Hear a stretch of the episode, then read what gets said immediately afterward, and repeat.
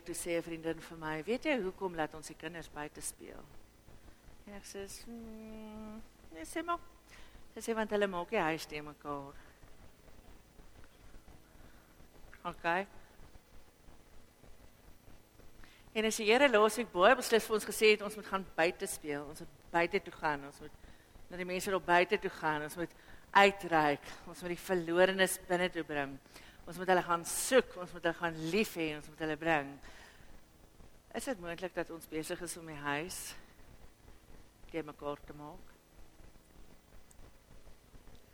Want jy sien as ons 'n bietjie na die teologie kyk wat ons praat, dan kom ons agter maar ons is besig om die teologie te mekaar te maak.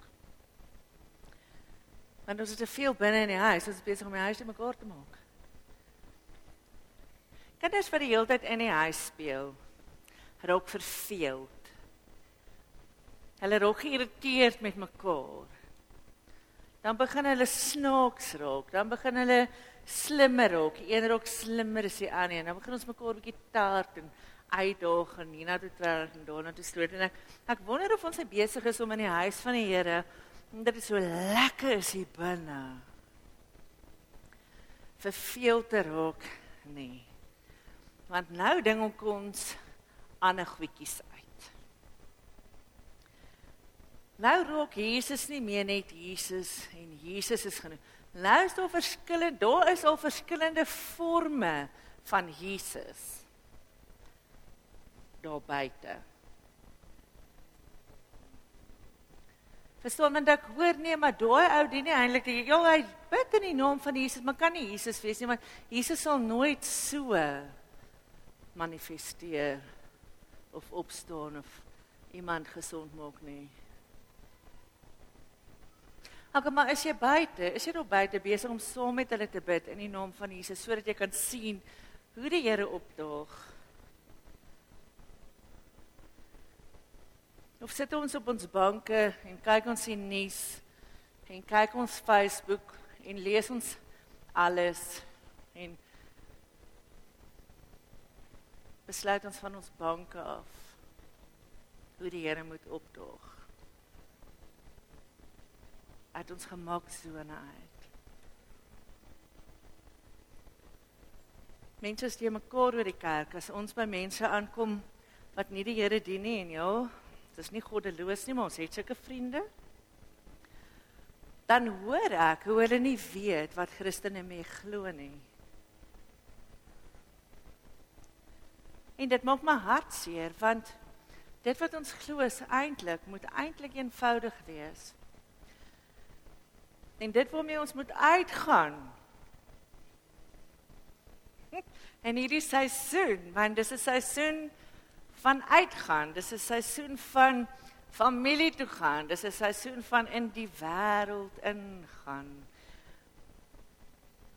Moet ons 'n boodskap saam dra moet ons se Here saamdra moet ons se waarheid vat ek het net tot bekering gekom toe kom kuier mense in my huis en ek het 'n teelepel gehad met skulpies in wat in perspex perspex gegiet was en ek sê onmiddellik baie mooi vertel dat daai skulpies is boos, dis demonies. Ek moet my huis skoon maak. Daar's goed in my huis wat nie van die Here af is nie. En hulle was gaaf genoeg om vir my 'n teaching te bring oor die watergees. En toe hulle daai boek op my kas neersit. My Bybel is so dik. Daai boek so dik.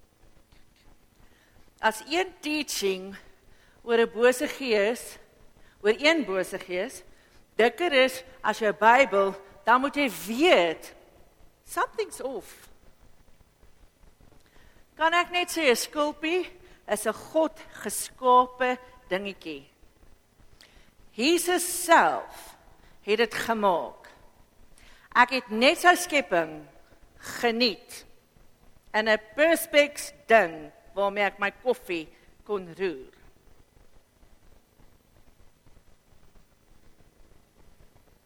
Ek vra weer, is ons besig om verveel te raak in die huis van die Here? Is dit hoekom ons hier goed uitdink? Want die evangelie is eenvoudig en ons gaan vandag baie Bybel lees. Ons gaan vandag meer skrif aanhaal as wat ek die hele jaar in al die preke saam aangehaal het. So maak jouself gereed, kry jou Bybel uit as jy wil saam leef. Maar die verrassing is, hier kom die verrassing. Daar's altyd 'n twist as ek kom preek. Ek gaan dit alles uit die amplified uit lees. Want ons het al hierdie versies al gehoor in Afrikaans. En as ek dit begin sê dan dink jy o, ek ken daai ene en dan luister jy nie. En ek wil hê jy moet vandag gesprus met nuwe ore luister. Wat sê die Here eintlik? Kersfees gaan oor liefde. Want dit gaan oor Jesus Christus. Dit gaan oor die grootste persent ever. Dink bietjie wat dink jy is die grootste grootste persent wat jy kan kry? Wat is die beste beste persent? OK. Want ons is besig met Kersfeeslysies, ons maak ons koop goedjies. Ehm um, want ons wil mense gaan verras en ons wil hulle wys ons is lief vir hulle en ons het moeite gedoen om die regte geskenk vir die regte ou te koop vir son en so nou en dan gaan ek in Clicks in en dan koop ek die 3 vir 2 special want almal hou van koekies. Wel meeste van ons. OK. Maar die grootste persent is Jesus Christus. Johannes 3 vers 16. Kom ons begin daar. For God so greatly loved and dearly prized the world. Kom spoors gou daar. Hier's twee soorte mense ver oggend in die kerk. Die wat al die Here aangeneem het, ons is seuns en dogters van God en die wat nog net nie. Dis die wêreld. En dis 'n klomp van ons wat vergeet het dat eendag nie so lank gelede nie was ons deel van die wêreld. En ons het begin dink dat Jesus net vir ons lief is want ons het hom gekies. Maar kom ons lees net weer. For God so greatly, greatly loved and dearly prized the world. Die wat hom nog nie ken nie, die wat hom nog nie pappa noem nie. Ons mag dit nie vergeet nie. Dat hy even that hy self that he even gave his one and only begotten son Jesus the one who is truly unique so that whoever believes and trusts in him as savior shall not perish but have eternal life God is super ryk. Hy het oorvloed van alles. En as dit opraak, kan hy nog bietjie daarvan maak. Dis hoekom daar 'n grappie is oor die ou wat sy goud stofie wou hemel toe vat.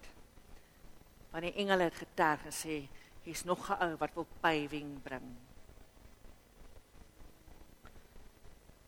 maar hy's arm in een ding. Hy het net een seun.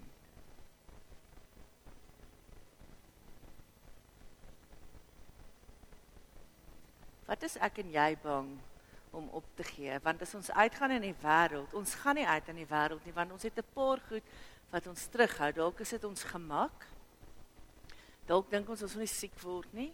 Liewer buite ons ons sal van hier af werk. Party van ons stuur geld sodat die ander dit kan doen. Dis ons stuur die geld vir my ek se gaan. Party dink dit gaan ons iets kos. Dit gaan ons actually geld kos. Dit gaan ons actually ons huis kos. Dalk moet ons ons huis oopmaak vir iemand. Dalk moet ons actually langs die robot stop en vir iemand iets gee. Dalk moet ons met hulle gesels. Ons is regtig bang. Ons is so bang want ons het mekaar bang gepraat. Ons is so geïntimideer deur die ouetjie by die robot dat ons nie ons venster wil afdraai en net met hom 'n gesprek hê nie. Ons is so bang hy's ongeskik.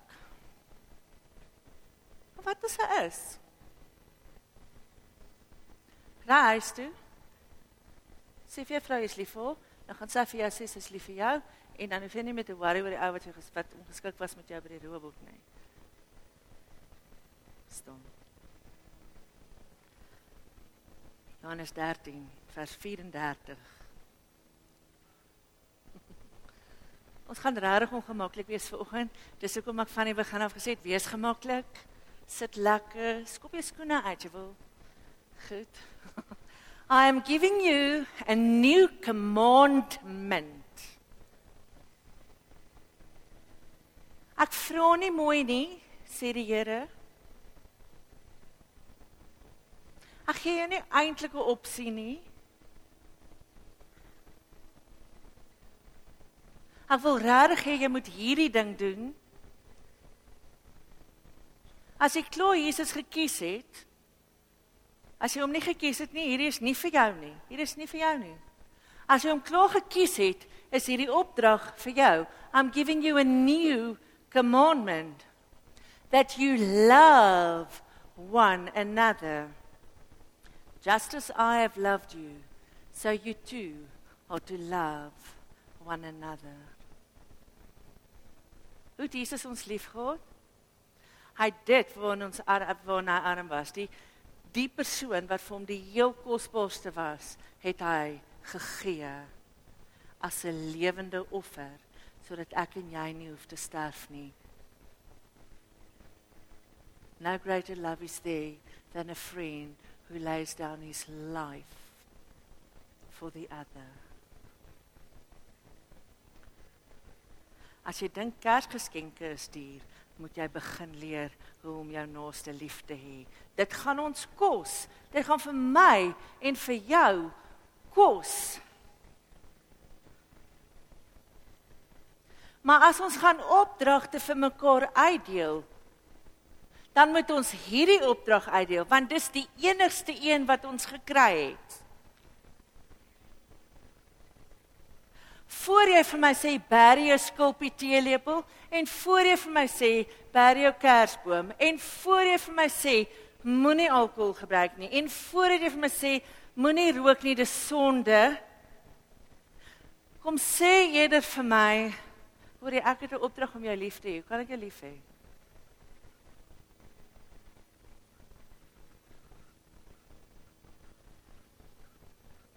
Die Here stuur my met vakansie. Die Kalolo toe. Ek het bietjie daarvan gesê ek wil vandag net so bietjie in dit ingaan.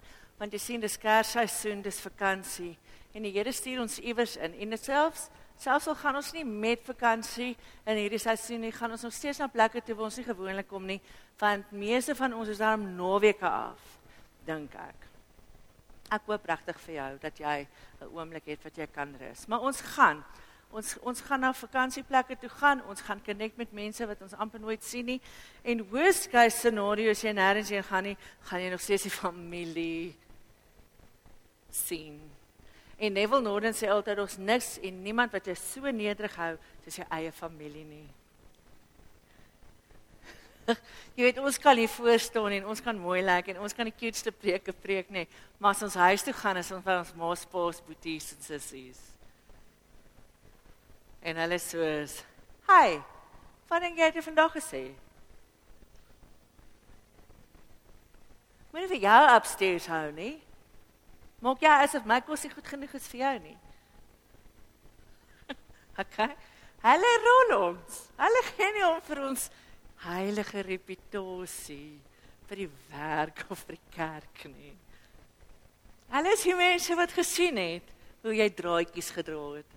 Hulle weet hoe lyk jy as in die oggend opstaan.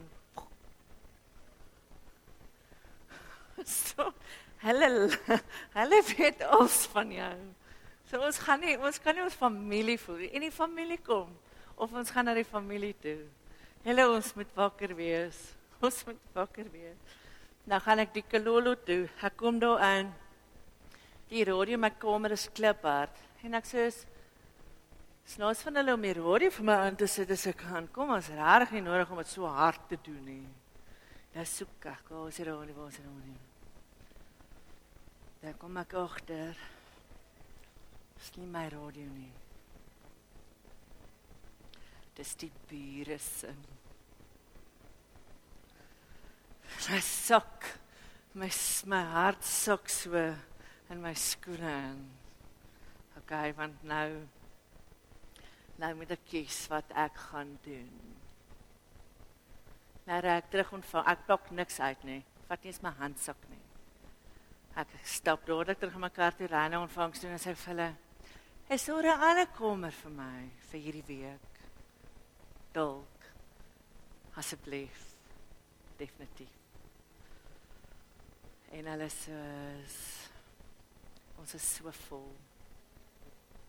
Is so vol. Die skole het nog nie eens gesluit nie en hulle is so vol. Want deesdae hoef jy nie meer skool klaar te maak nie. As jy jou laaste vak geskryf het, dan pak jy maar jou in die kar en dan gaan jy die Kalolo toe. Ja, staan ek daar en ek sê, Here, wat gaan ek doen? Laat ons baie mos geleer oor keep your love on en grense en boundaries en al daai goed. Al wat ek onthou is kommunikeer net jou behoeftes. Kommunikeer net jou behoeftes. Al wat jy kan doen. Jy kan nie besluit vir die ander ou doen nie, maar jy kan daarom sê, sien dan gaan ek ek pak nog steeds niks uit nie. Ek het nie 'n handsak in my hand of iets nie. Ek kom so om die hoek en dan sien ek die tannie en die oom sit daar. Dan kan ek net sê ek het hulle gejudge op hoe hulle lyk like ook. Ek's regtig jammer. Ek moes repent. En hoe meer ek aan die preek voorberei, hoe meer het ek repent. Ek weet nie of julle weet nie, ek maak sulke lysies as ek met die Here praat oor alles waaroor ek skuldig voel en persoon waarmee ek moet klaarmaak. So die preek is kort en die lys was lank. Goed, maar ek oom sit hom met sy wit vest.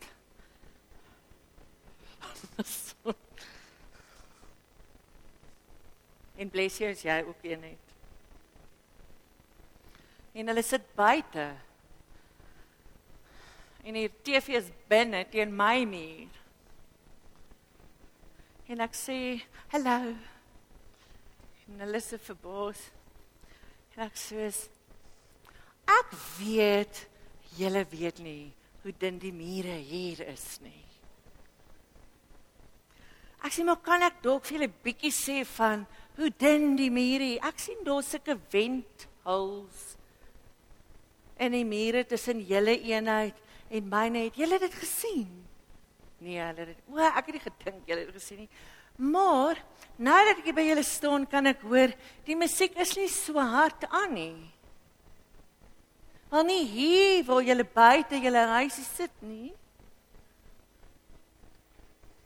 Ek sien maar die amazingste ding gebeur want daar binne in my huisie is dit regtig super klip hard. En ek wonder, ek vra net Kan julle dit dalk bietjie sagter sê? Maar in my hart hoop ek hulle sê dit af. Want is dit 'n lolo. Ons kom wild kyk. Ons het voeltjies oor tweet. Nou sê die Here, dis wat jy wil doen, dis jou begeerte, maar dis nie hoekom hulle daar is nie. Nou sit hulle 'n bietjie sagter. Nou hou ek vakansie. Met Radio Jacaranda. En die hartseer is dat ek nog elke liriek van elke woordjie onthou. En dat ek dit moet saam sing want ek hoor dit. Teen Woensdag het ek besluit ek kyk nou maar na die TV-programme wat hulle kyk. Sonder klank. Sien nou reg. Dinsdagoggend word ek wakker met twee vreemde mans in my kamer. Ek skrik my flou. Dis hierdie ander bure in hulle huis. Hulle was net bo in die loft voor daar nie 'n dubbelmuur gebou is nie.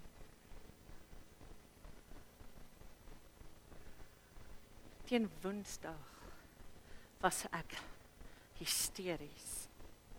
Teen Woensdag het ek al mooi gekyk. Wie wat om die swembad saam met my bly is gemeentelede.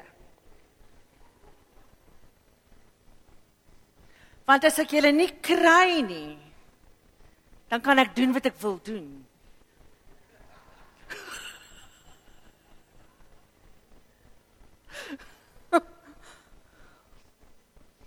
dan kan ek daai woordjies wat ek saggies in my kop dink, actually hardop sê dalk. Ek was so gefrustreerd. Ek was hysteries en as ek sê, "Here, ek kan op my TV aansit." Daar's 'n gospel channel wat musiek speel. Ek kan hulle wys. Ek was so tempted. Julle ek hel toe en terug met my idees. Okay. En elke keer dan sê die Here vir my, jy weet ek kan dit doen. Jy weet ek kan. Maar is dit wie jy is?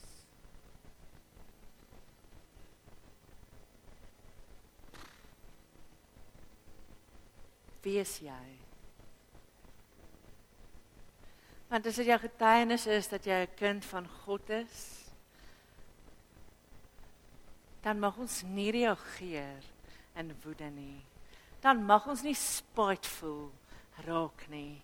Dan mag ons nie terugslaan met dit waarmee ons geslaan word nie. Ons is nie magteloos nie. Ek het 'n keuse gehad. My keuse, die een waarin my vryheid gelê het, was om my tasse te pak en huis toe te gaan. Ek het opsies gehad. Want jy sien die wêreld daar buite gaan nie vir my en jou vra waarmee is jy gemaklik nie. Die wêreld daar buite het rarig vrede met of ons hou van goed en of ons nie daarvan hou nie. Die wêreld daar buite sit om 'n swembad en skree, "Lovey, where's the Jägermeister?"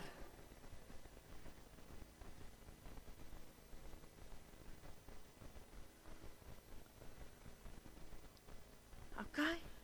Die wêreld daar buite is net lost.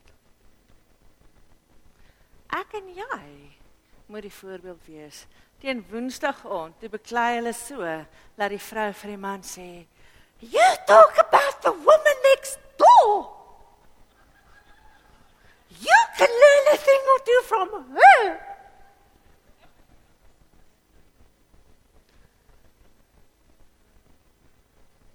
Want ek het nie gaan beklei nie. Ek het net my behoeftes gaan deel. Hulle wou dit nie vir my gee nie en dis oukei. Okay. Dis op hulle. Die Here sê jy moet gaan in vrede en as die ou nie die vrede wil vat nie, dan kom dit terug na jou toe. As ons liefde gaan uitdeel en ons mense wil dit nie hê nie, jy gaan dit net terugkry. Maar as dit waar is vir vrede, dan kan dit waar wees vir al die ander lelike goed ook wat ek wou saai maar nie het nie. Lukas 6 vers 32. As hy sê ons moet mense gaan lief hê, dan bedoel hy nie die nice mense nie. Hy sê if you only love those who love you, what credit is that to you? For even sinners, selfs die wêreld, love those who love them. Ons was nooit geroep om net die mense in ons gemeente lief te hê nie. Ons was nooit geroep om net ons gesinne lief te hê nie. Ons was geroep om almal lief te hê, selfs die ou in die wit west met die Jägermeister en die TV.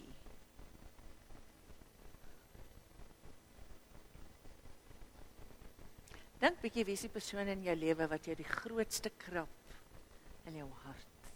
Hmm. Dis wie jy moet lief hê.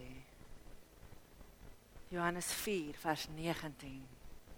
We love because he first loved us. Dink bietjie terug. Hoe nou was jy toe die Here jou liefgehad het?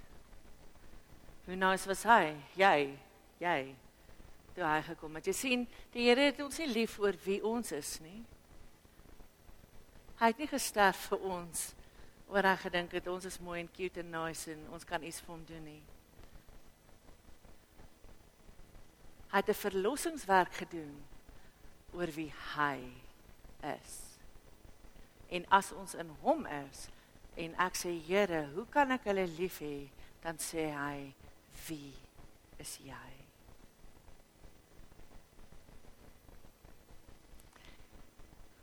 En hierdie week as ek alleen op kantoor, Wouter forward vir my 'n brief van iemand.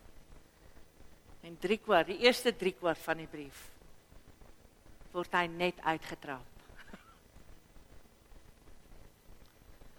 En dan is daar hierdie ding van en ons sien iemand wat ek ken wat hulp nodig het. Hulle het dit nodig en dit nodig en dit nodig en dit nodig. En ek kan dit nie vir hulle gee nie. Sal julle Nou kyk. As jy met my beklei en beklei en beklei en beklei en beklei en dan die maand jy hulp, hoe lus is ek om jou te help? Maar Wouter stuur daai brief aan en hy sê kom ons help hulle. En ek sou aanvanklik regtig nie lus nie en ek stap so met die gang af en die Here sê: "Wie is jy?"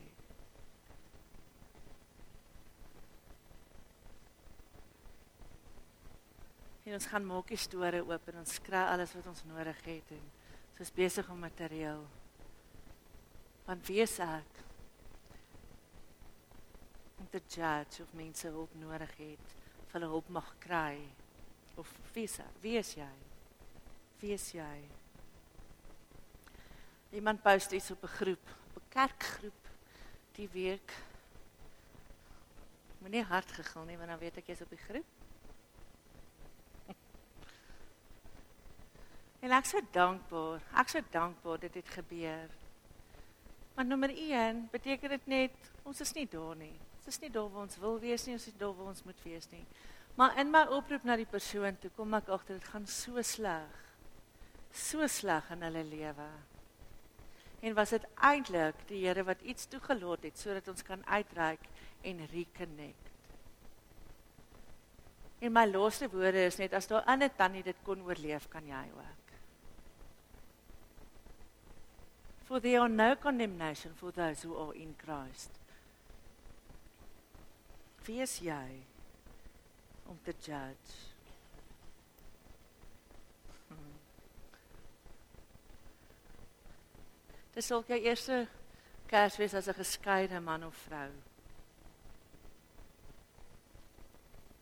Nou kom ek sê vir julle, egskeiding bring die beste in mense uit. En ons kom agter hoe spesiaal ons is.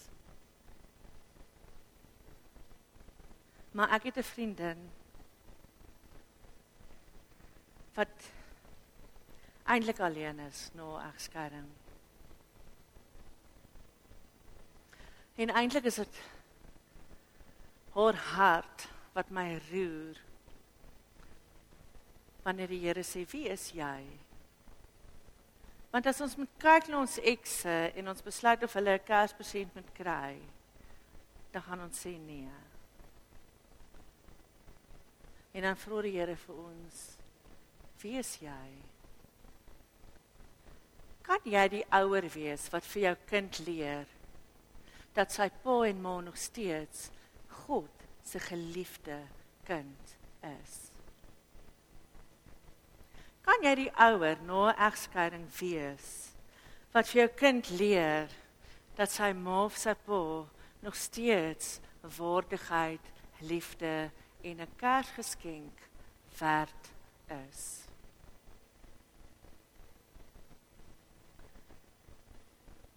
Kan jy vir jou eks skoonseun of eks skoondogter 'n boodskap stuur wat sê ek is net lief vir jou omdat jy met my kind getroud was nie. Ek het lief vir jou geword oor wie jy is. Vat 'n oomblik, ek weet dit is ongemaklik. Maar wie is jy? Wie is ek en jy? 1 Johannes 3 vers 14. We know that we have passed out of death. Nou, as ons in die wêreld is, gaan ons sterf. We know that we have passed out of death into life because we love the brothers and sisters. He who does not love remains in spiritual death.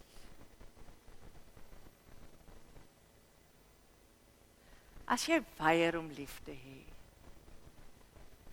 As ek en jy weier om te begin om mense lief te hê omdat hulle nie is vir ons is nie, nie by ons inpas nie, omdat hulle nie wil hoor nie. Omdat ons praat en praat en praat en hulle maak nie ons hulle harte oop vir ons nie, so nou gaan ons hulle nie lief hê nie. Rooi wat. Ek en jy gaan doodgaan. As ons nie begin om lief te hê nie, gaan ons doodgaan. Dis lewensnoodsaaklik vir my en jou om te leer om ander mense lief te hê. En liefde is min of meer soos 'n werkwoord. Liefde is Jesus Christus wat sy godheid los, 'n mens word aan 'n kruis sterf om die dood te oorwin vir my en vir jou. Wat is jy bereid om te doen om vir 'n verlorene in die wêreld te wys? Jy en jou Here is lief vir hulle. In Johannes 4 vers 7. Beloved, let us unselfishly love and seek the best for one another nie wat's vir my lekker nie. Nee, hoekom is ek hier? Nie wat is my behoefte nie. Nie waarheen is ek op pad nie. Wat is die beste vir jou? Wat is die beste vir jou? Wat kan ek vir jou doen? As jy saam met jou familie sit hierdie vir hierdie Kersfeestyd. Een is op 'n die dieet. Ek wou daai meringue kleur gemaak het. OK, ek weet wat jy wou gemaak het. Maar wat is die beste vir jou geliefde familielid op 'n die dieet? Sy's nie op 'n die dieet om jou te spike nie. Wie het al gedieet om iemand anders te spyt? Okay. Sy's nie grumpy in haar suiker no craving om jou te spyt nie. Dis net op 'n dieet. Wat gaan jy kos? Om vrugte slaai te maak. In plaas van chocolate koek. Iemand verkies om nie alkohol te gebruik nie. Oh. Beteken dit ons kan nie vat nie? Oh. Ek weet hoe is sulke partytjies. Goed. Rarig. Wat gaan jy kos om vir 'n aand lank nie alkohol te gebruik nie? Jy doen dit eintlik anyway, meer as wat jy dink. Ek raak seesiek, karsiek as ek agter sit. Nou sou weer voor sit. Rooi wat? Is lekker daar agter. Jy kan op die ander lê. Jy kan skelm sweets eet. Hulle moet bestuur. Jy kan slaap as jy agter sit. Het jy geweet die ouens wat voor sit moet wakker bly? Hoop ek. Ons is so in ons eie goedjies in. Ons ore is nie eens meer oop vir ander mense se behoeftes nie. In Johannes 4:7 sê beloved let us unselfishly love and seek the best for one another for love is from God. And everyone who loves others is born of God and knows God. Wow, as jy God wil ken, as jy wil weet wie hy is, as jy sy stem wil hoor, as jy sy rigting in jou lewe wil hê vir volgende jaar, raai wat hoef jy te doen? Jy hoef niks fancy te doen nie. Jy hoef nie profetiese skool te doen nie. Jy hoef nie healing skool te doen nie. Jy hoef nie vrymakende waarhede te doen nie. Jy hoef nie 'n kursus te loop nie. Jy hoef nie teologie te swat nie. Al wat jy moet doen om God te ken is om iemand anders as jouself te begin lief hê. Nie jou kerel nie. Hy's klaar lief vir jou. Dit sal help. Nie jou man en jou kinders nie. Hulle is genuine klaar lief vir jou. As jy God wil ken, jy moet hulle ook lief hê. Maar dis so half maklik. Maar as jy regtig God wil ken,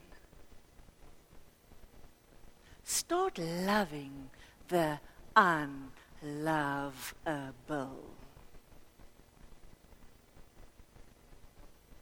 warm hier binne. Sjoe.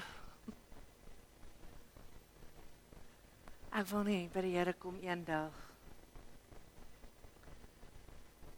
En hy kyk vir my en hy sê jy het demone in my naam uitgedryf. Jy het siekes in my naam gesond gemaak. Maar ken jou nie.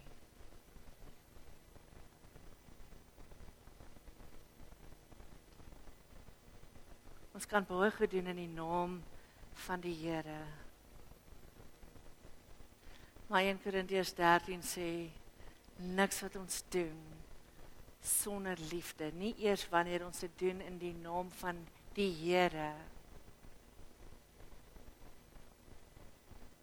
Bring ons nader aan die Here nie.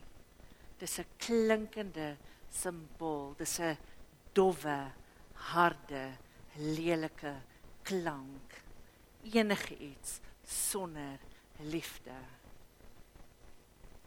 Moenie vir my iets sê al is dit 'n kompliment as dit nie in liefde is nie. Moenie moenie vir my doen. Persoon. Dis moenie vir my persent koop. En jy staan dan en dink, "Ja, ek spandeer nou baie geld aan hom." Don't do that. Koop my sepie. Doen dit in liefde. Want jy gaan nie liefde eet. Jy gaan nie gesindheid eet. Maar as jy God wil ken in 2018 terwyl jy leap and bound and leap and bound, wees lief vir mense wat liefde nie ken nie. Wees lief vir die wêreld. Wees lief vir die wit vests en die tattoos en die rokers en die ek weet nie vir so ons kyk so in die vlees. Wees net lief vir die verlorenes. Kan ons lief wees vir honger kinders? Kan ons iets doen? Kan ons net iets doen oor kinders wat ontvoer word? Sodat ons pon kan maak. Ek gee nie om wat die religious ding agter die pornografie verslawing is nie, maar weet net een ding. As jy dit kyk, is jy besig om toestemming te gee vir 'n kind in die wat nog nie eens in die skool is nie om ontvoer te word, bedwelm te word en daarvoor gebruik te word. Hoe vir religies daaroor te raak nie. Hoe lyk liefde? Ek kan nie lekker sien hoe laat is dit nie, is dit kwart oor. Of 10 voor. Julle moet nou mooi kyk want anders te So ek het genoeg vir 'n jaar. Wat oor. Ek sluit af. Jesus kom. En die wet het die slim is die ouens wat die wette ken bring 'n vrou na hom toe. Die band kan opkom. En hulle sit die vrou voor hom. En hulle sê die wet die wet in die Bybel sê jy mag nie oorspel speel ag jy mag nie oorspel Ons jy mag nie 'n man verneek nie. Raai wat? Ons het hom gevang. In the act. Sy is so skuldig soos môre heel dag. En hulle challenge Jesus. En hulle sê, "Wat gaan jy met hom maak?" Want hulle weet wat die wet sê.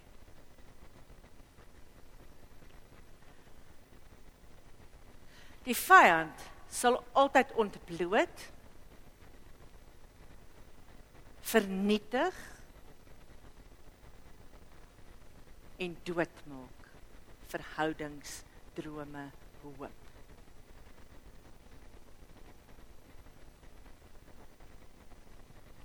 Die mense wat sê hulle ken die woord van God, bring 'n vrou en hulle ontbloot haar.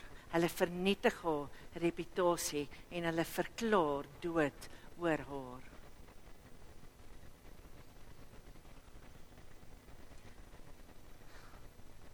Jesus sê eers niks. Hy vat 'n stok, hy skryf in die sand.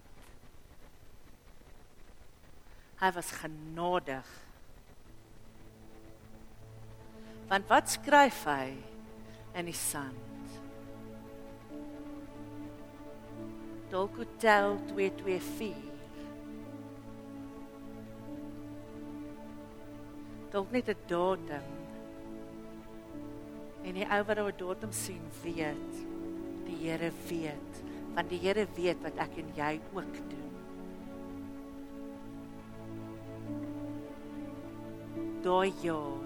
Hy skryf dalk net 'n persoon se naam en jy weet, die Here weet. Want net omdat ek en jy nie uitgevang is nie, beteken dit nie dat die Here nie weet waarmee ons besig is nie. En die Here sê laat die een ou wat onskuldig is hier, hy mag die eerste klip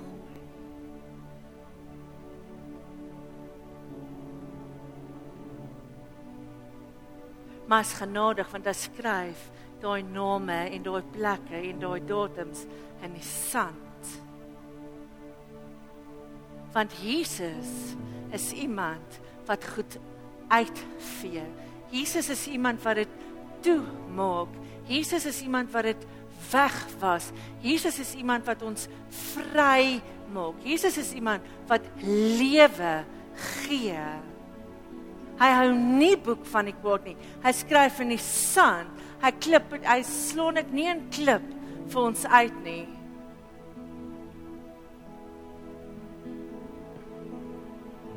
En almal wat daar staan weet Jesus weet. En hulle draai om en hulle loop want hulle kan nie eers 'n klip optel nie. Daai dag het die stof opgekom soos wat die klippe uit hande uitval. Dis my hartsbegeerte dat ons vandag hier sit en dat die stof sal opslaan van onder af soos wat die klippe van aanklag en kritiek uit ons hande uitval.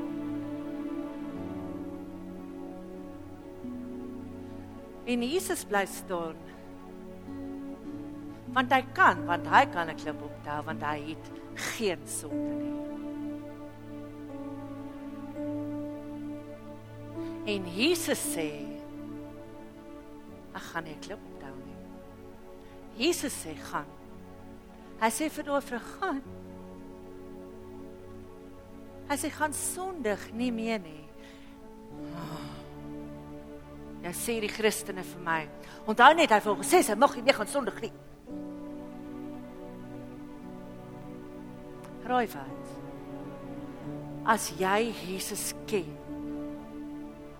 As jy hom ontmoet het, as jy sy genade en sy liefde geproe het, het jy geen begeerte om verder in sonde te leef nie. Geen. Gaan jy nog droog maak verseker? Maar gaan sonde oor jou heers? Nee, want jy het 'n ontmoeting met Jesus gehad. As jy wil hê jou familie moet hulle nonsens los, as jy wil hê jou familie moet vrykom, as jy wil hê hulle moet ophou om so krities te wees, as jy wil hê hulle moet ophou om so moeilik te wees, dan moet jy jou hart verander en hulle begin lief hê sodat hulle Jesus deur jou kan ontmoet sodat sy liefde hulle kan vrymaak. Raai wat? Ek moes dit doen.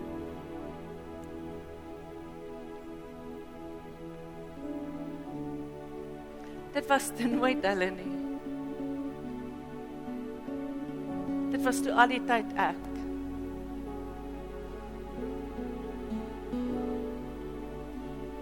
wat vergeet het.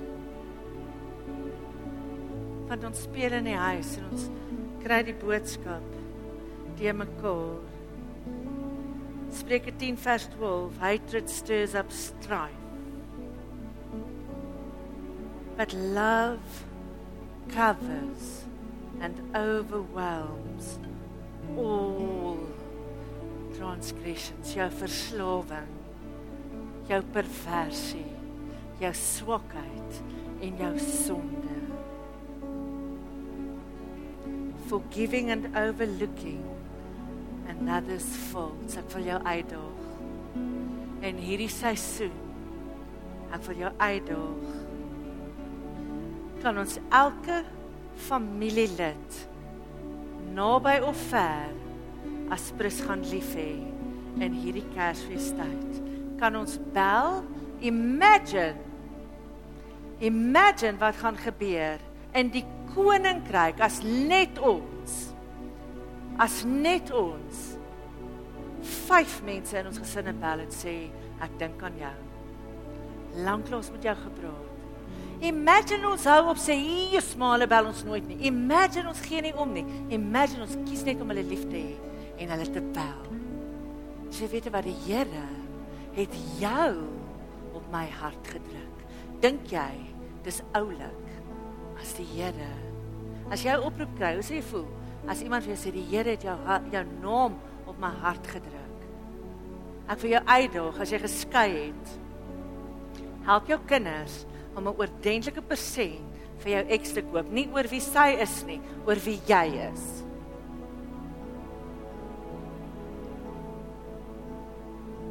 Wees nooit met jou eks skoon familie. Hulle het nie 'n klou of hulle met jou mag praat of nie. Imagine, ons is net nice met mense wat dit nie verwag nie. Daai kind wat met jou beklei, bel hom sê die Here stuur jou hart, my hart met jou naam. Ek wil net vir jou sê, weet jy waar jy is, maar ek lief vir jou. Jy vir jou sit te kom nie maar wens jy wil.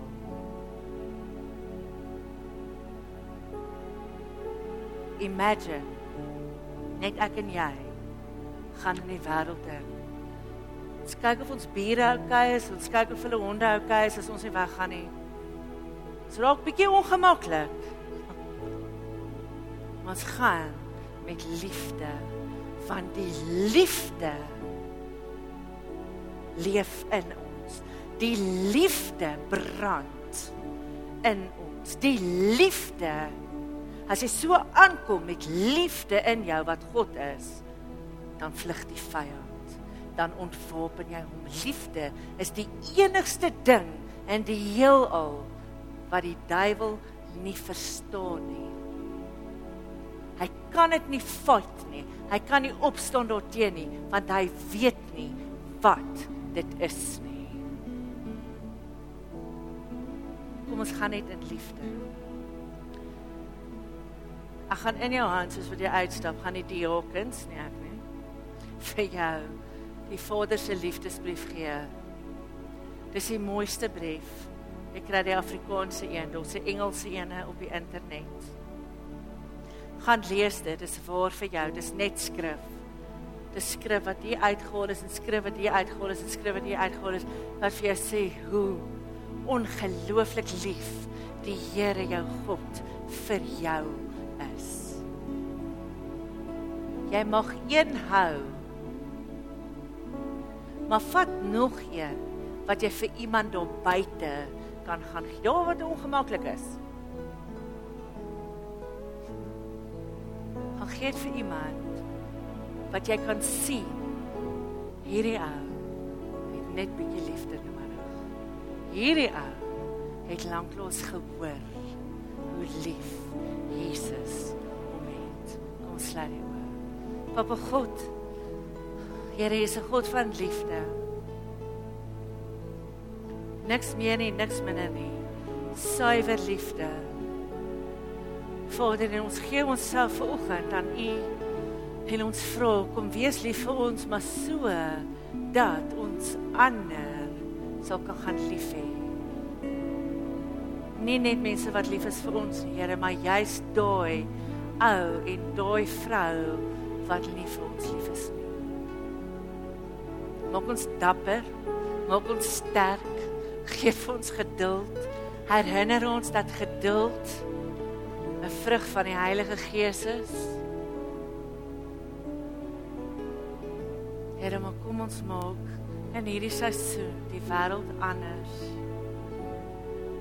Omdat U ons eerste liefgehad